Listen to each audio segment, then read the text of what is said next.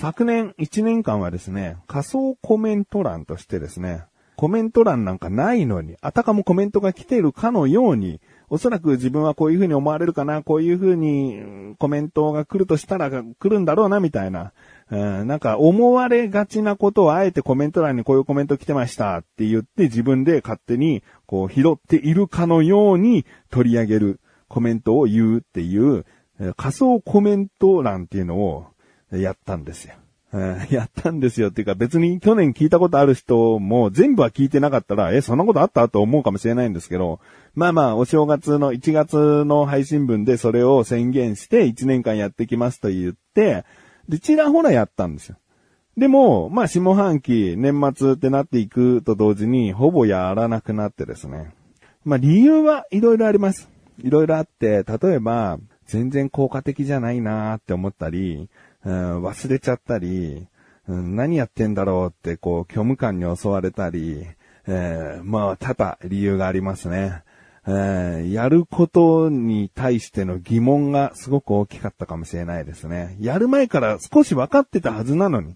でもなんか、うん、コメント欄にこういうことを書かれてて、まあ確かに、そうおっしゃる通りですね、みたいなことをやってれば、なんか自分でこう受け流す作業ができて、話しやすくなるかなと思ったんだよね。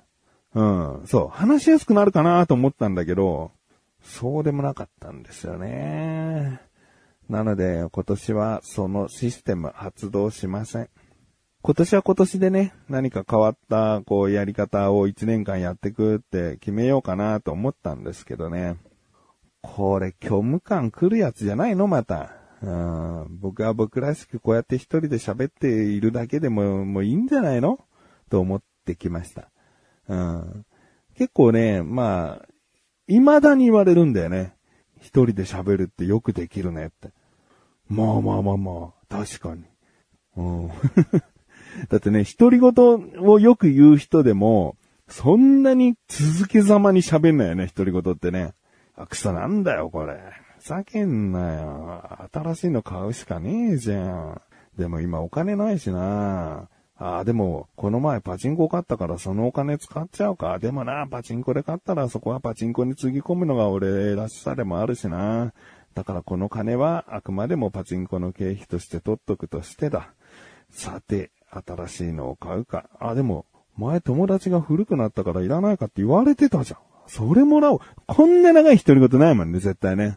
うん。だからこう、一人でずっと喋るというね。ことをしてらっしゃる同士の方ね、ネットラジオでも何でもいいんだけども、まあ普通じゃないもんね、うん、普通じゃないことをこうやり遂げているのであればね、うん、いいんじゃない?しかも人に向けてちゃんと喋ってるからね、僕は聞いてる人がいるかなと思ってどうしたら話伝わりやすくなるかなとかいうのも瞬時にこうそれ僕なりにですけどね、こう考えて喋ってますから、これは、まあ見えないね、小さないろいろな技術が詰まって一人喋りってできてると思うんで、えー、胸張って、これからも一人喋りやっていきましょうね。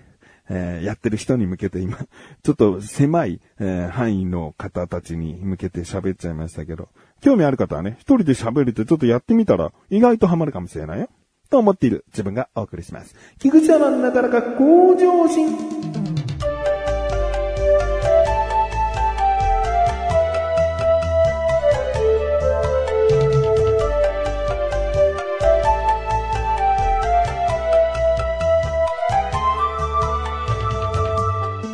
前回ですね、お正月の話、まあ年末年始の話と言ってもいいんだけど、まあ話をいろいろとしたんですが、そこでやむを得ずカットした部分がありまして、で、それは僕が最近買ってすごく良かったものの話だったんですよ。で、良かったからこそ、まあに、さんぷんで話終わるかなと思ったら、結構時間かかって喋ってるんですよ。時間かかってっていうか、まあ思いが詰まっちゃってね、うん、いいところをちゃんと説明したいから。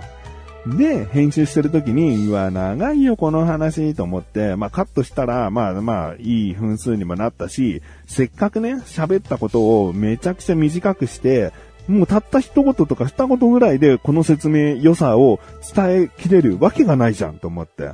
だからね、今回改めてお話ししたいんです。いいですか?えー、っとですね、スマートフォンをお持ちの方、今どういったカバーとかケースつけてますか？僕は今完全にもうあの、覆うだけのカバーにしたんですね。もう画面むき出しのカバーで、で、フィルムを貼ってある状態なんですよ。でも、やっぱり持ちづらくて、後ろに何かつけたいなと思ったんです。で、後ろに何つけようかなと思った時に、もういろいろこう、Amazon で商品探してたら、すごく面白そうなのを見つけたの。それが、縦にも横にも画面を向けてスタンドにできるバンカーリングのようなもの。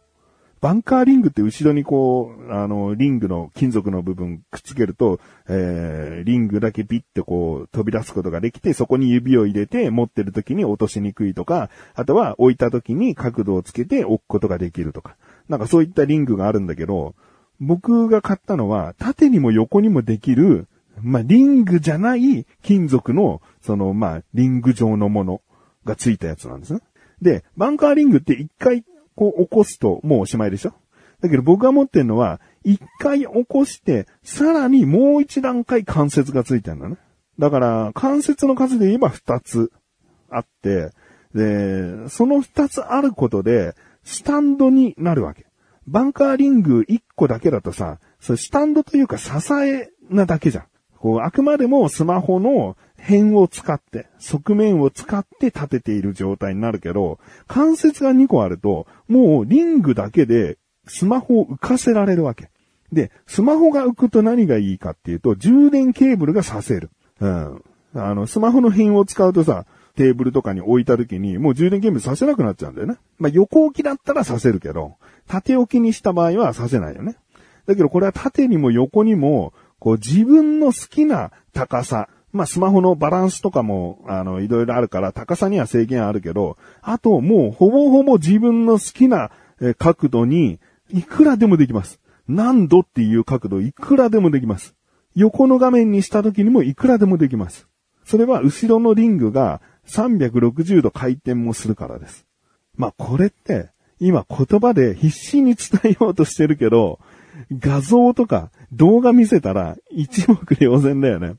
えー、百聞は一見にしかずを、こうまでも、そうだなと思うことはないかもしれない。今必死になって、その説明をしてるんだけど、ただ後ろにペタンと、こう粘着シートでつけて、関節がにこある、だリングじゃないってさっきから何回も言ってんのは、僕の場合長四角のリングなんですよ。リングって言うと円状の、丸状のものを思い浮かべるかもしれないけど、長四角なんですね。長四角のもの、銀のリングが一回ベコンって出せて、えー、さらにそこからまたもう一個ベコンって出せるから、関節がにこなんです。想像できましたか？えー、で、これがね、僕にとってすごくいいのが、まあ僕料理とか洗濯とか家事とかしてる時にもスマホをあまり手放さないわけ。だいたい置いて動画見つつ、動画聞きつつ家事をやったりするから、その時にいろいろな場所に置くのよ。洗濯機の斜めになっている部分に置いたり、キッチンのそのコンロの近くのちょっと形状がボコボコしてるような、えー、ところとか、いろいろなところにスマホを置こうとするから、いろいろなところに対応してないと、こう、立てれないんだよね。それが叶っている。うん。で、一通り家事終わってベッドでゴロンってなった時とかさ、まあ、スマホ持っていじるのもいいけども、体倒したまんまスマホがこっち向いてくれてたら最高じゃない？これは、あの、スタンドになるとはいえ、めちゃくちゃ低い設定で置くこともできるから、倒れるってことがないわけ。柔らかい場所に置いても安定感を持って自分の方に、えー、向けた角度にも設定できたりするから、本当に、どこに置いても万能型スタンドリングなわけ。命名した。どこに置いても万能スタンドリングです。ええ、で、前回ね、これを、もう長かったでしょ？これをあの、必死に伝えようと説明してたけどカットした部分だったんです。それでも、その、話したいなと思ったんだけど、その間にですね、えー、小田カルチャーという番組を一緒にやっている小高祐介と収録する日があったんですね。で、改めて、この、僕はスマホの後ろにつけてるものを小高も気になってたみたいだから、これ、すごくいいんだよって。もう今のような、今みたいな、でも百聞は一見にしかずだからさ、もう見て説明できるわけよ。だからに、こんな時この角度でできたり、こういう時にこういう風に置けたり、すげえ助かってんだよっていう話を小高にした。もう見せながらのプレゼンだから、僕の中ではもういいですね、それって。あ、ちなみに価格はですね、せんえんしません。えー、なんかいろいろデザインとか凝ったらせんえんちょっととかするのかもしれないけど、これまあ、あくまでも消耗品と僕も思ってるんで、関節にこもあったら半年もしないうちに多分グラングランになると思うの。まあ、それはもう分かった上で、確かろっぴゃくえん、ななひゃくえんぐらいで買ったんです。だからダメになったらすぐ買い替えようかなと思ってるぐらいなんで、えー、安いですよね。えー、まあ、それも踏まえて。小高に力説して、説明して、すごいでしょ？ここじゅうねんもできちゃうからね、とかね。うん、もうこの角度もいけるからね。倒れないしね、みたいな。もうすごい説明をしたの。そしたら小高が、いいですね、つ。おしまいだったんだよ。いいですね、でおしまいだった。本当にいいものはいいですね。俺も買おうかな。いいですね。どこで買ったんですか？なんかさ、買うっていう行動に行くじゃん。本当にいいものは。でも、僕のプレゼンはそこまで突き刺さらなかった。小高に。ああ、そうなんだ。なんか僕はめちゃくちゃ、もう本当に手放せないぐらいいいものを買ったと。どこに置いても倒れない万能型スタンドリングで合ってましたっけ？もう名前忘れちゃったけど。うん。これ、なんか僕だけは勝手にいいと思い込んで、いやでも実際使わないからわかんないんだろうなとか思ってたな。うん。小高、わかってないな、なんて、ちょっと思ってたかもしんない。でもまあそんなにね、あの、ゴリゴリに押すつもりはなかったんで、別にその話だけでね、あ盛り上がるわけじゃないんで、別の話題にそのまま行ったんだけど、ああそうか、人によっては全然魅力的じゃないかというふうには思ったんです。で、その後日、今度は僕の友人のシバンちゃんという男と会う日があったんです。その時にも、やっぱり僕のスマホの裏にビシッとついちゃってるから、説明したくなっちゃうわけよ。ね、こうこうこうで、こういう風にも置けるんだよ。こういう時にも便利なんだよ。ね。いろいろ話をしました。あー、いいですね。便利ですね。で、終わりだった。で、ここはまあ、シバンちゃんとは結構そういう話、密にする方なんで、え、全然突き刺さんないね。っていう話をしたの。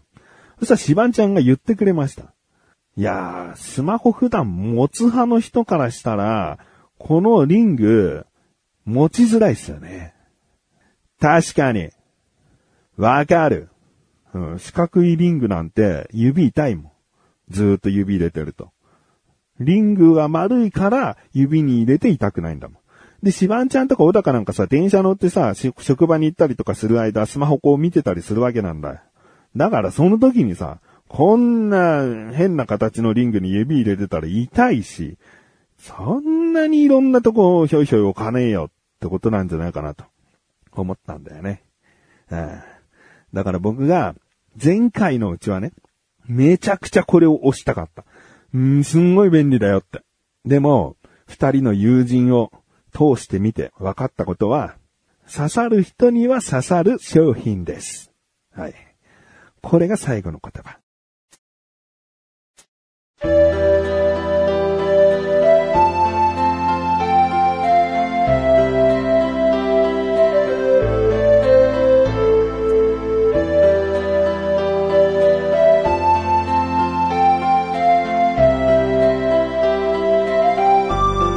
そうそうすぐお知らせです。このなだらかご女子が配信されたと同時に更新されました今年一発目の小高菊池の小高ルチャー聞いてみてください。今回はですね、おっぱいの単位とかね、うん、あとは小高の奥さんがですね、暇が辛くなってきたとかね、うん、何をしたらいいかわからないみたいなことが起こりました。どういった状況でそうなったのか。